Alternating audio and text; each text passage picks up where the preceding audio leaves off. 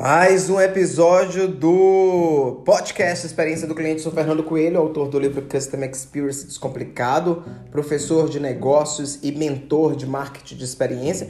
E hoje eu quero falar com você sobre as três forças do Employee Experience. Se você está chegando por aqui agora, volta alguns episódios e entenda o que é o Employee, como implementar. Mas hoje eu quero falar das três forças.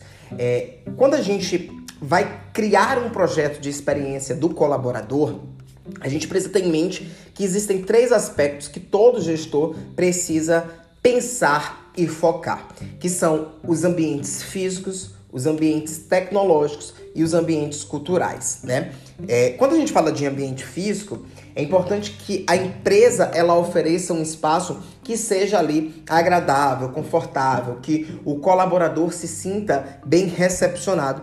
Porém, não pode se prender somente aquilo, né? Como assim, Fernando? Você chega hoje em algumas empresas que trabalham aí com foco em pesquisa de clima, em pesquisas da Great Place to Work, em pesquisas do FIA, né? E, e trabalham com práticas de employee, você vê ali escritórios coloridos, puft, sala de jogos, sala de descompressão, restaurante.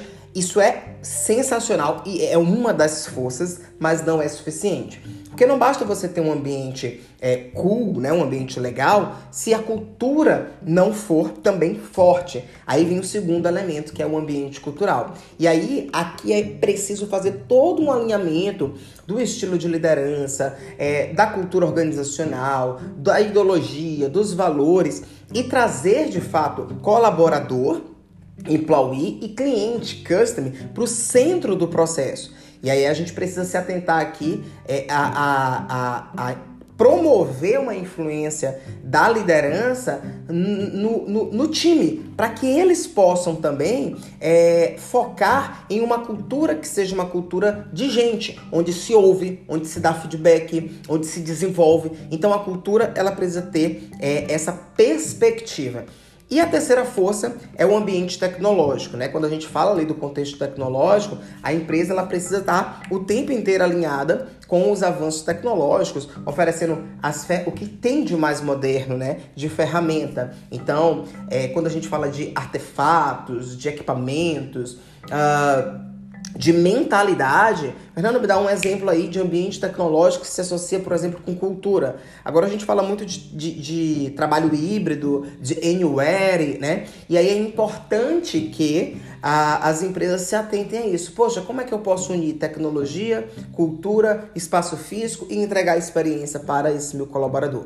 Se você é gestor ou se você quer implementar essa cultura do Employee Experience focado é, na motivação, no engajamento e, consequentemente, isso vai refletir na tua produtividade, é preciso focar também nesses três aspectos: ambiente físico, ambiente cultural, né, e ambiente tecnológico. Essa foi a nossa dica de hoje no podcast Experiência do Cliente. Se gostou, compartilha no seu LinkedIn, no seu Instagram, faça com que a nossa experiência chegue aí para outras pessoas. Um grande abraço e até a próxima semana.